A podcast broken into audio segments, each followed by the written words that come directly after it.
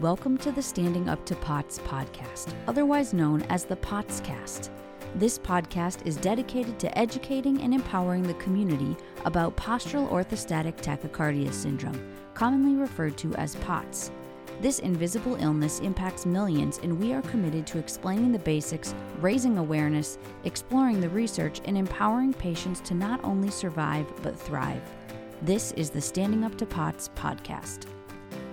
Hello, fellow POTS patients and super people who care about POTS patients. I'm Jill Brook, your horizontal host, and today we are going to learn about medical alert dogs with Mary McNeight, who is a dog trainer for people with POTS and other conditions, and who owns Service Dog Academy in Illinois, and with Makenzie, who has both POTS and a medical alert dog. And if you hear any panting or snoring, we have a lot of dogs among us, so they are joining us too. Welcome, Mary and Makenzie. Thank you for being here today.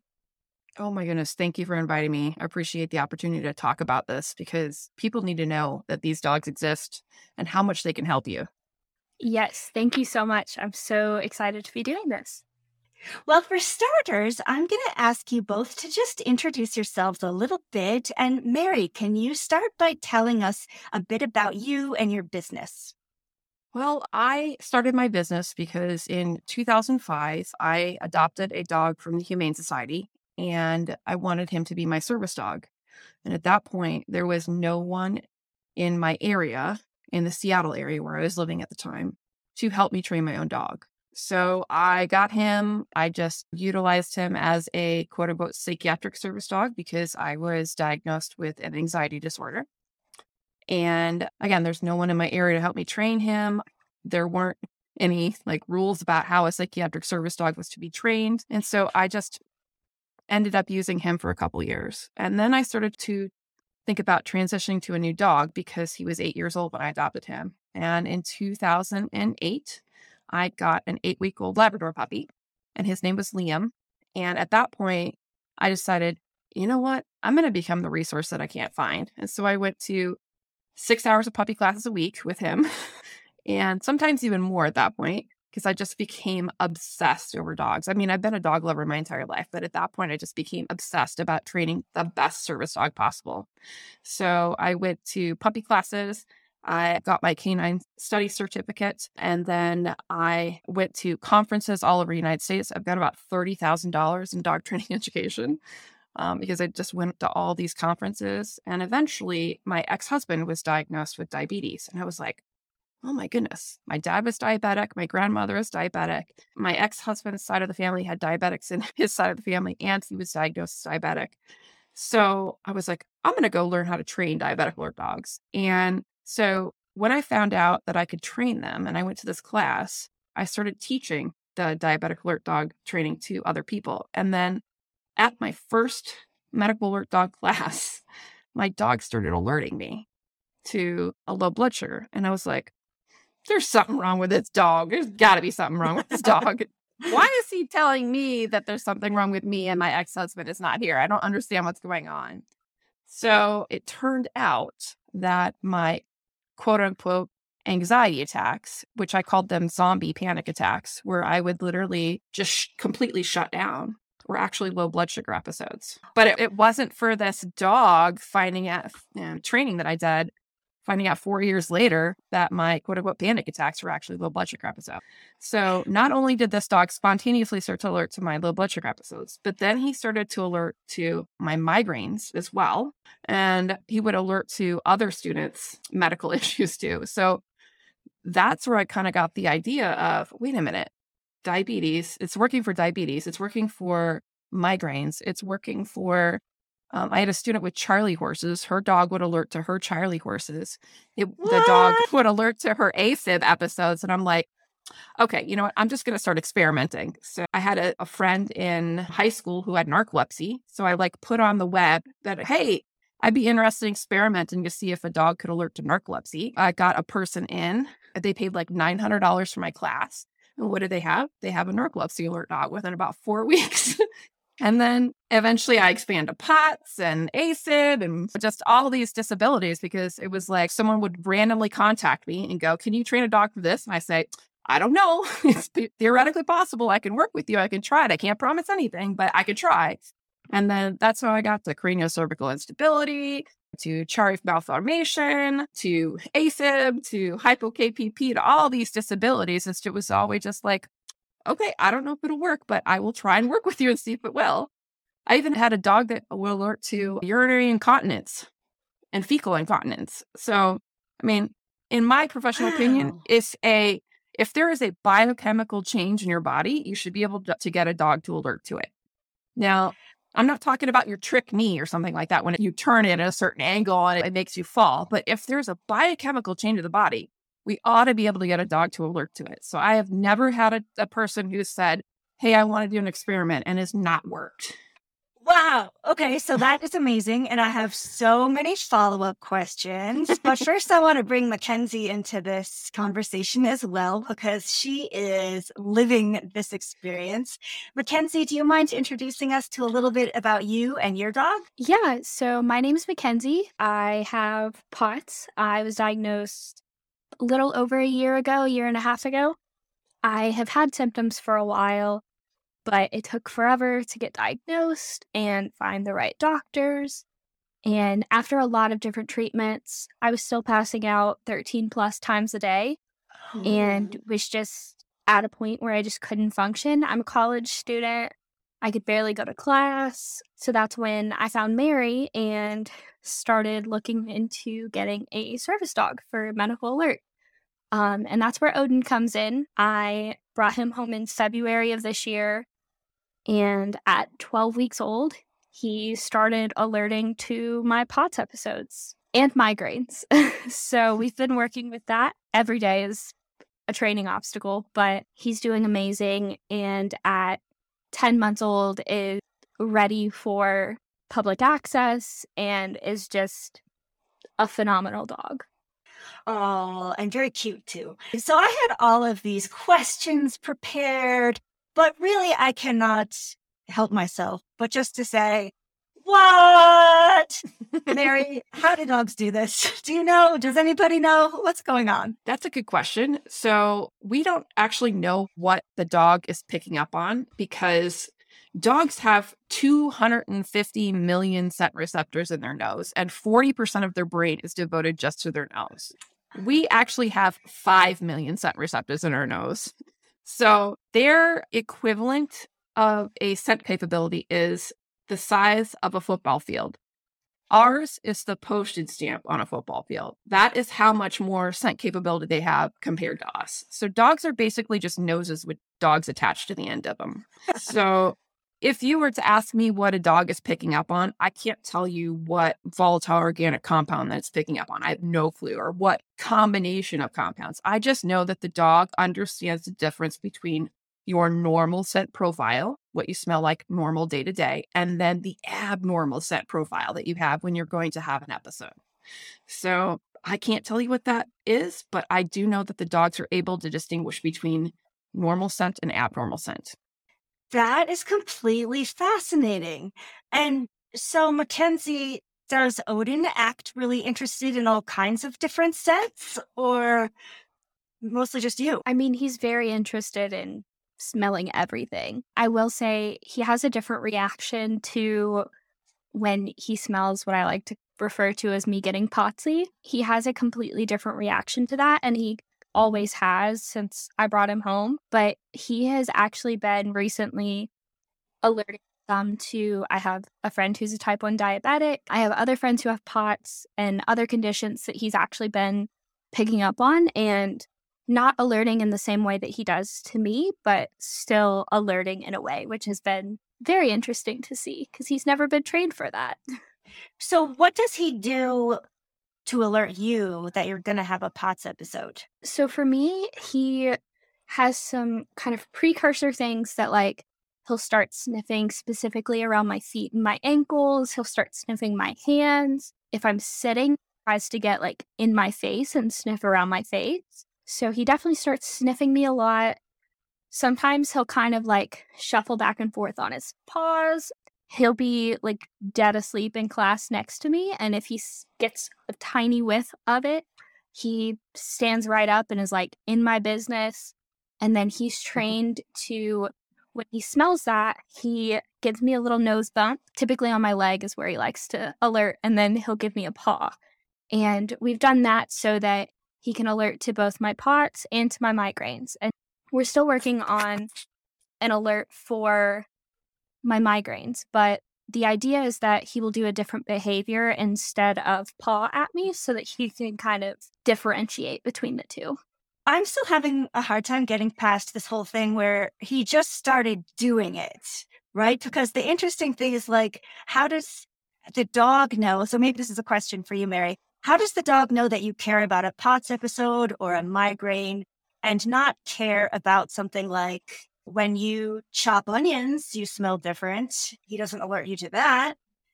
That's a really excellent question. So, do you remember science class? Do you remember Pavlov, where he rang the bell and then fed the dogs, and then rang the bell and then fed the dogs, and then rang the bell and then fed the dogs, and then rang the bell and the dogs start salivating? Uh huh. That's what we utilize. It's called Pavlovian conditioning. So, we basically pair the smell of the abnormal event, which is a POTS episode or AFib or mm-hmm. craniocervical instability. Whenever you have an event, we c- collect scent samples before that. Actually, we, we collect samples before you have an event. And we use those to pair with food. So we pair that with food and then we pair that with a trick. So once your dog has been classically conditioned and once your dog has been taught the trick, then we put it all together and we and the dog is able to smell the smell that happens when you go have an abnormal event your breath changes, basically, the smell of your breath changes, and the dog is able to alert you. It's an incredibly easy process to train this. The hard stuff is teaching the dog to not bark at other dogs, be okay at the mole. I call the floating head phenomenon when someone walks by a window and it's just a head going by, you know, people coming up and like petting your dog while they're walking by you. I call that the sneak a pet kids running a shopping cart into your dog, all of the things that could happen in public. Some kid runs by in a Tyrannosaurus Rex costume. Your dog has to be okay with anything and everything that could happen to it. So that's the hard part. It's not the medical alerts. Okay. And now I've got an alert from my dog here right now. So give me just a second. Okay. Good job. Good boy. This is so completely fascinating. Mackenzie, can I ask from your point of view, how much had the dog been trained before you got him? And then what have you done with him to continue his training? Yeah, so I brought him home at eight weeks old. And prior to that, he had just been exposed to different scents and he hadn't really started his alert training necessarily when I brought him home. But when I did bring him home, he honestly, a lot of it was he was just around me constantly. And we spent a lot of time bonding at first. And he kind of started picking up on, like, oh, I've smelled that before. And he would just show a lot of interest in me. And this was kind of before we had even started any of the alert training. He had just kind of like stick around me a lot more when he smelled that because it was a familiar scent. And then once we started the alert training, where I was exposing him to scent samples and then expecting a certain behavior from him when he was smelling those scent samples, that's when he really started picking up on alerting and developing that different reaction. And I think that was probably about two weeks into your your nine week medical alert dog class, right? Is that when he started it? Yeah, so he started alerting at 12 weeks of age. Okay. So, one more question. When you say exposing the dog to scent samples, are you like breathing in its face or putting a t shirt next to it? What does that mean? That's a great question. What we would do is we would kind of collect a sample on a cotton round, and then it was usually I would start collecting them first thing in the morning. And then once I collected one that was around 30 minutes before a POTS episode, I would freeze that and save that and then use those scent samples in training sessions and then just continue doing that process until I've built up a huge stash of scent samples. So, where do you collect them? Do you like wipe your skin or put it in your mouth? Or what do you do with the cotton ball to get the scent sample? I collect it from my saliva. And you just collect enough of them and you keep track of your POTS episodes that you know which ones are POTSy samples and you know which ones are non POTSy samples and you, you use those to train the dog. Yes. Fascinating. And so, based on that, is that how your dog also learned to notify your friends of some of their issues, or the dog just completely did that on its own? I think that has just kind of happened on its own. That's a really good point because we actually, in the diabetic alert community, we know that kind of all diabetics smell the same. But the issue with POTS and migraines and stuff is that we aren't sure that all migraineurs smell the same when they're having a migraine episode. We aren't sure that all POTSies smell the same when they're having a POTS episode. So this is interesting that Makenzie's even mentioning this because this is the first time I've heard this in this in this podcast that her dog is actually alerting other people with POTS. So that's actually completely new to me. I've had my own dog alert to other people's POTS episodes in my house. But this is kind of the first time that I've had a student report, hey, my dog's alerting to other people with POTS. That's really cool, Makenzie. I didn't know that. And I would love to see some research that looks at what it is exactly biochemically that the dog is even noting, because I'm not aware of any known biochemical thing in the breath even happens in POTS. So it's like the dogs are ahead of us in figuring out the biochemistry of POTS. Again, they have 250 million scent receptors. I don't know that you're ever going to know what they're picking up on. There is not going to be a piece of scientific equipment that can be as accurate as a dog, in my professional opinion. Like it might take 200 years to get to that point because they are so developed with their noses.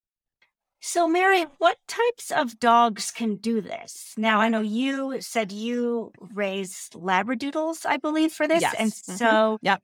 Why Labradoodles and do other breeds work? So any dog with a working nose can do this. so basically any pup. But we typically recommend Labradors, Golden Retrievers, Poodles, or mixes thereof. Because the issue you have with POTS, diabetes, migraines, seizures, a lot of those conditions are invisible. So if you were to walk in with a pit bull who can absolutely completely do this job. But if you were to walk into public with a pit bull, Walmart or, you know, your local movie theater or whatnot, the vast majority of the people there are not going to want to be near you. They're not going to want to be around that dog. They're going to be afraid of the dog. And if you walk in with a cute little Labrador or a Labradoodle or a Golden Retriever, you get so much more leeway with the public. People are so much more nicer to you than if you walk in with a big mastiff or even a great dane you know and that was my first narcolepsy alert student she had a great dane but she still had issues with going in public with her dog even though he was a cute great dane. There's something about the leeway that comes with a fluffy little doodle that makes your life 10 times easier maybe even 100 times easier when you have a stereotypical service dog. The other thing too is that the doodles they are biddable they have excellent temperaments they are food motivated. Same thing goes with golden retrievers or Labrador retrievers. They have the temperament for this work. Not necessarily case for like a German Shepherd who they're just always on. They have this like hyperactive, always on type of personality. With the Labrador, they're on for their job and then they shut down. They'll just lay down and go to sleep. And then they're back up and they do their job and they lay down and go to sleep. So it's just this um, ability that they have bred into them to be able to work and then be calm and then work and then be calm. Unlike a lot of other breeds, which are bred to work and work and work and work and work and work and work. And that's not the dog that you really want for service work. You want something that is able to lay down by your feet until the job is going to be done and then able to complete the job with excellence and, and vigor and hope that this is like the best thing in the entire world and then go back to sleep when it's done. That makes a lot of sense. I would love to hear from both of you what an episode looks like. So, what does your dog do? How much time does your dog give you as far as a heads up? And then, what can you do with that amount of time to help prevent an episode from being quite as bad. Like, do you guys mind each giving me an example of a time when you were like living your life and your dog alerted you in a way that helped you?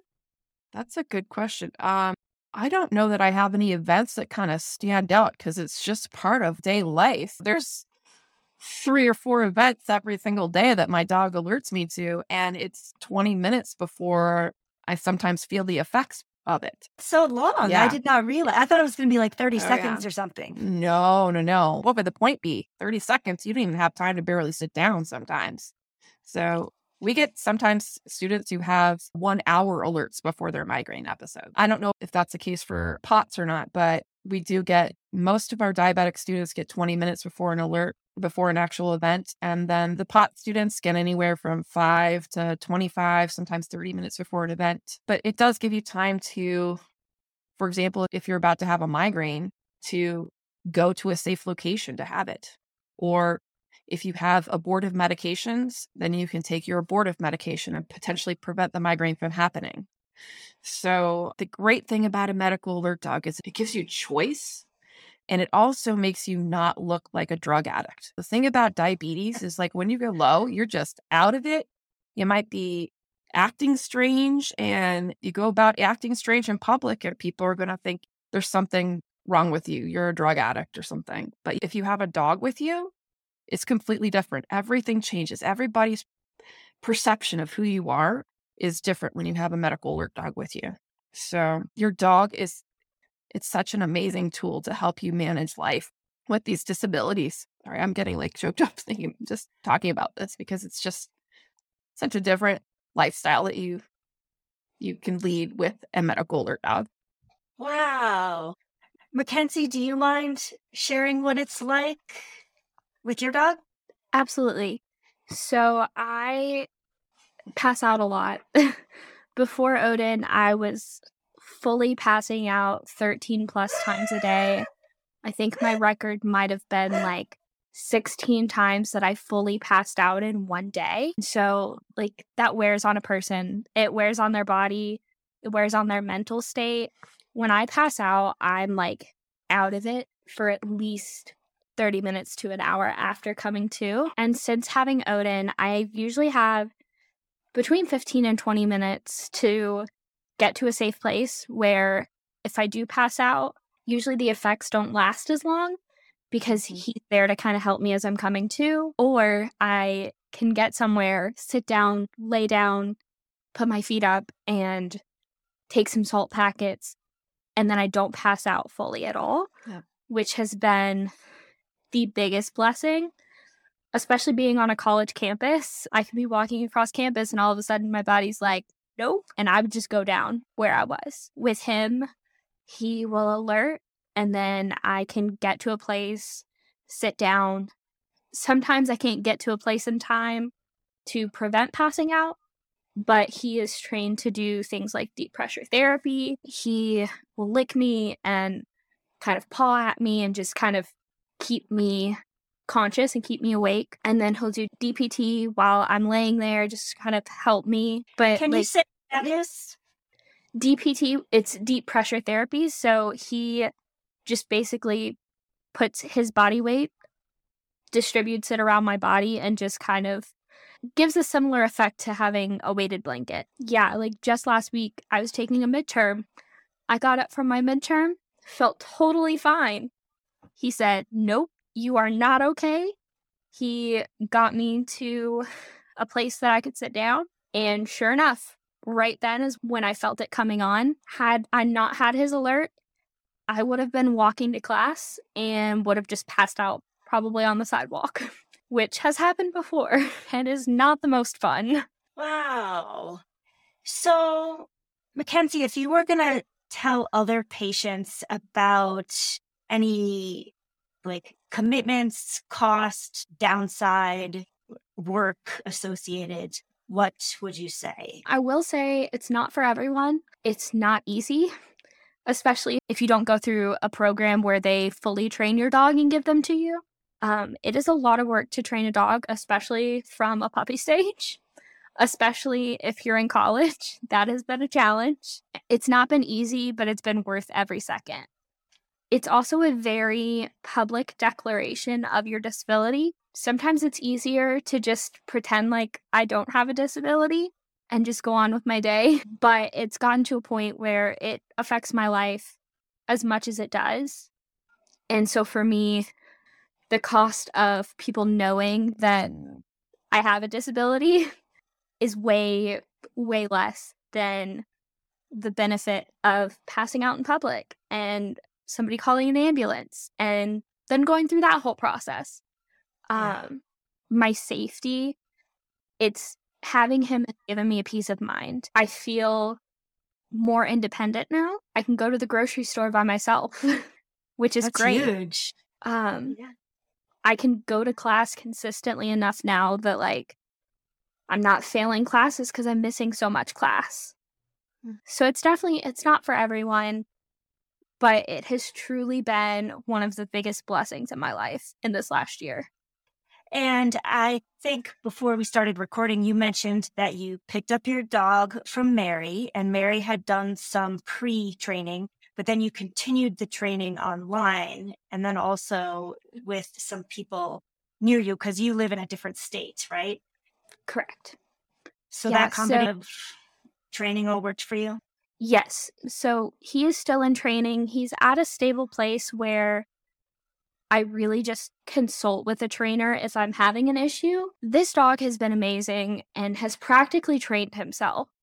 Like, I have no words. He has been the easiest dog I've ever interacted with. Was potty trained in like 2 weeks. He naturally alerts, like started picking those things up. We've done a little bit of training with it, but I have not done as much like intense training with him as I would like to. As far as like other tasking, I focused mostly on his alerting, but he's started doing some guide work. I say guide work lightly. He's definitely not a guide dog, but has started like he knows where to take me after he alerts. Just different things like that. He's picking things up and bringing them to me. He's done amazing teaching himself how to do different things. And considering he's a 10 month old puppy, he behaves better than other service dogs that I've seen in public. It's crazy. Um, he has been the biggest blessing. He's been so easy, which has been amazing. And that isn't coincidental. That comes from this dog came from a line of service dogs, both on the mother's side and the father's side. Also, when we raise puppies here at the Service Dog Academy, we imprint the puppies. We play loud sounds while they're running around playing with each other. So they hear the sounds of traffic, they hear the sounds of an airplane, they hear the sounds of fireworks. We make them go eh, on obstacle courses at six weeks old. We do everything that we can to get them socialized. So we'll take them to the nursing home. We'll go to the fire station with them. I took my last litter to the elementary school to let them be around children. This is all before eight weeks of age. We do potty training with them in a potty box. I mean, there's so much that goes into a litter for service work that would never even happen if you were not getting a dog for a service dog. So it's super important if you are going to think about training a dog for medical alert that you work with someone who has experience raising service dogs because just if you go out and get any old dog, it's possible that it may work. But when you're training for service work, this dog is going to be the equivalent of the neurosurgeon of the dog world. You want that dog to have as many ways possible to make it be successful. and genetics are important, epigenetics are important and you know the type of food that we use with our dogs when they're pregnant the stress level of the mother can affect the ways that the babies are developing. So there's thousands of variables that go into producing a dog for service work that don't go into pet dogs. So it's super important if you are going to work with a trainer and you want to utilize a dog for service work work with somebody who has education and experience in this because just putting two dogs together is not going to be the best solution for you. This is great information. What else? What else should people know about if they're thinking about it? I would say work with somebody who has education and does training methods using positive reinforcement. We don't want you to use a technique on your dog that's going to scare your dog or cause fear. So make sure you're working with a positive reinforcement trainer and somebody who is consistently gone and pursued continuing education. Because unfortunately, this industry is not regulated. I could literally grab a chipmunk out of my backyard and call it a certified service dog trainer. Like I could give it a little degree and everything. And it would be just as legitimate as calling me a service dog trainer, a certified service dog trainer. And I've had $30,000 in dog training education. So this industry is completely unregulated and anybody and anything can be a service dog trainer. So please make sure you do due diligence by making sure that your trainer has education, has experience. In my professional opinion, if you are training a medical alert dog, you should have to do the first five for free because at some point you're going to mess up. And you do not want it on the, on your conscience that you messed up somebody's dog. Like there's always going to be some little thing that you should have done better. And I'm at 300 dogs now, and I'm still learning from each dog that I work with. Like this litter that I had today that I just took out to Six Flags, a puppy that I took out to Six Flags. This is literally the best puppy I've ever had in my entire life. And I've had five litters now. I know what I'm doing. I know exactly how to imprint. I know how to puppy raise properly. And, but there's still things that I'm learning to this day. And I, I think also, if you can find yourself a, a person who is always consistently learning, that would be good too because everything is changing in this field. It's not a static field where you know it and and then you know, like how to build furniture. furniture is probably it's not, not something that you need to get brand new skills for. But for dog training, there's more science that's coming out every week on um, how to learn and how to work with and how to observe dogs. And getting someone with education and experience is really important. And then also, here's the deal that you don't know about necessarily in the service dog world. Just because you're working with a nonprofit, it doesn't mean that it's guaranteed to be a legitimate organization. Unfortunately, there was a trainer out in Virginia that was scamming diabetics out of millions of dollars, and it took the state of Virginia 10 years to shut him down. He scammed so many millions out of, of dollars out of type 1 diabetic children. And so please, please, please do your research on your organization. Do not work with an, a trainer who's basically trained no dogs or doesn't have any experience in this or maybe even has only a couple of dogs. Preferably, I would not work with an organization that hasn't had at least two years of experience because at that point, that's when the clients start to complain on the internet. so type in your dog trainer's name, type in the word complaints into Google, make sure that you've done your research because if not, you're going to get scammed. This is your life that we're talking about. Make sure that you're working with someone who has education experience in this field because you know you can really hurt yourself if you pass out with this POTS episode and you do not want to take that lightly do you have any recommendations of resources or websites or anything like that that people should mm. consult if they're looking into a medical alert dog?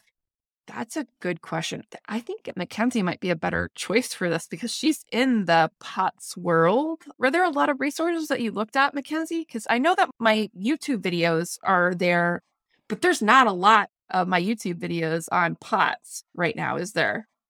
Yeah, so there's surprisingly very little that you can find on the internet when you search for who trains alert dogs for POTS. Found a couple of places, but just a surface level look at websites. There were really only two places that I even considered. One of them obviously was Mary. And I think what it came down to and why I looked into and ended up going with Mary versus the other place I was looking at was simply just because price, location, she was a little closer to me than the other place was. And I could find a lot more testimonies from students. And I did find some of her training videos on YouTube as well, which really helped. I was able to kind of like put a okay this is legit and i think that was the biggest thing was i was terrified going in and I told Mary this the day that I picked Odin up. Up to that day, I was terrified that I was going to get there and there wasn't actually going to be a puppy for me, or there was going to be a puppy for me, but something was going to happen and it wasn't going to be what I was promised. And that was a very real fear that I had, even to the day that I got him.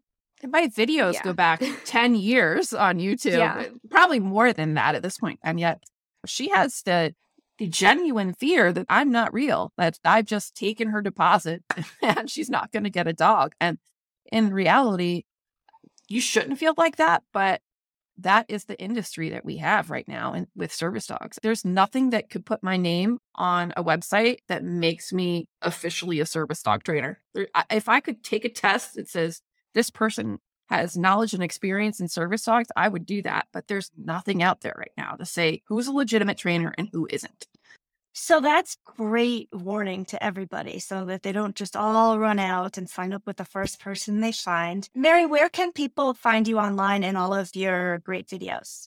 So my website is servicedogacademy.com and my YouTube channel is youtube.com slash service dog academy. So there are 50 free advice videos on the YouTube channel.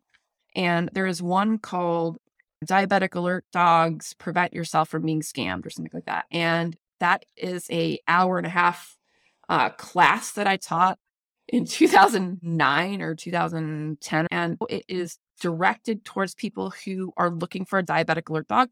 All of the advice there is applicable to POTS alert dogs. So you can watch that video and kind of get an idea as to who to choose when you're looking for a trainer or you're looking for a person who raises puppies for service work. And then also, there are videos that are not necessarily POTS related on that channel that you can watch as well that will help you. Like there's an entire one and a half hour class about how to not get scammed by a breeder and, you know, what the red flags that you're looking for. Like don't meet them in the Walmart parking lot. Make sure that you go to their home and you're picking up a dog from a home environment. Show up unannounced if you can. Make sure that you that the dogs have hip and elbow certifications, that the dogs have had genetic profiles done. Make sure that they don't have any diseases. The eyes are certified. Make sure that there's paperwork on these dogs and that they call up their vet. See if they actually take them in for their vaccinations. They actually get health care. All of these things that you can do to make sure that your your person is saying what they are supposed to be saying, that they are who they are and also make sure that you're typing in the business name, the person's name, and then also the word complaint or scam into Google because it's very hard to erase negative comments. Like that, like you'll find a negative comment about me that I didn't work with somebody who had a a dog that was reactive to other dogs and they they went online and put on a complaint about me and I'm like it's fine you can put that complaint there that's perfectly fine because service dogs are not supposed to be reactive to other dogs. So you complain all you want to that didn't take you into my program. Okay, great tips. Yeah. So for my last question, I just wanted to quick hear how you like to reward your dogs. How do you thank them for doing all this good stuff for you? Do you want to go first, Makenzie?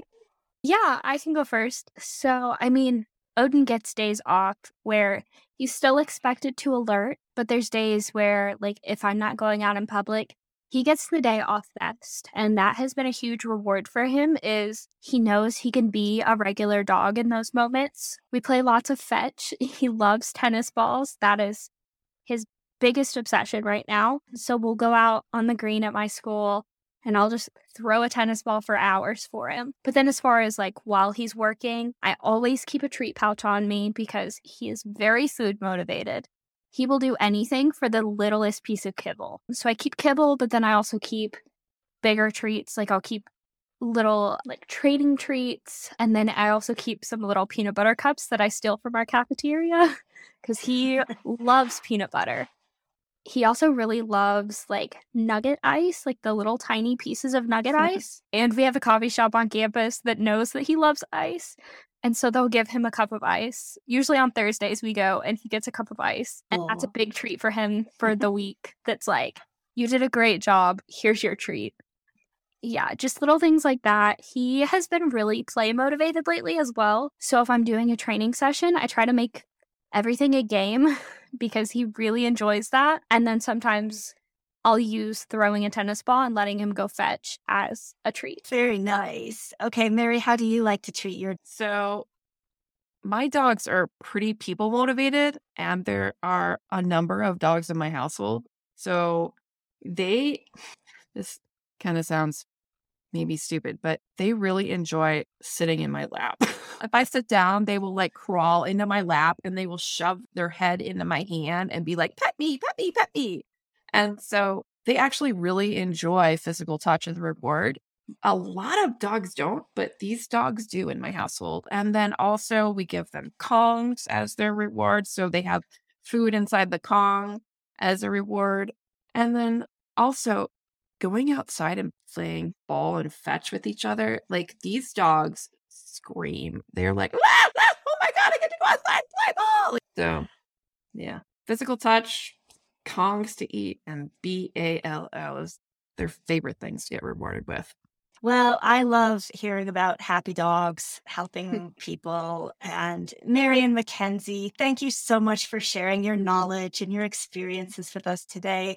We're really grateful to hear what you've been able to accomplish to make life better with POTS using what sounds like the miracle, the true miracle of dogs.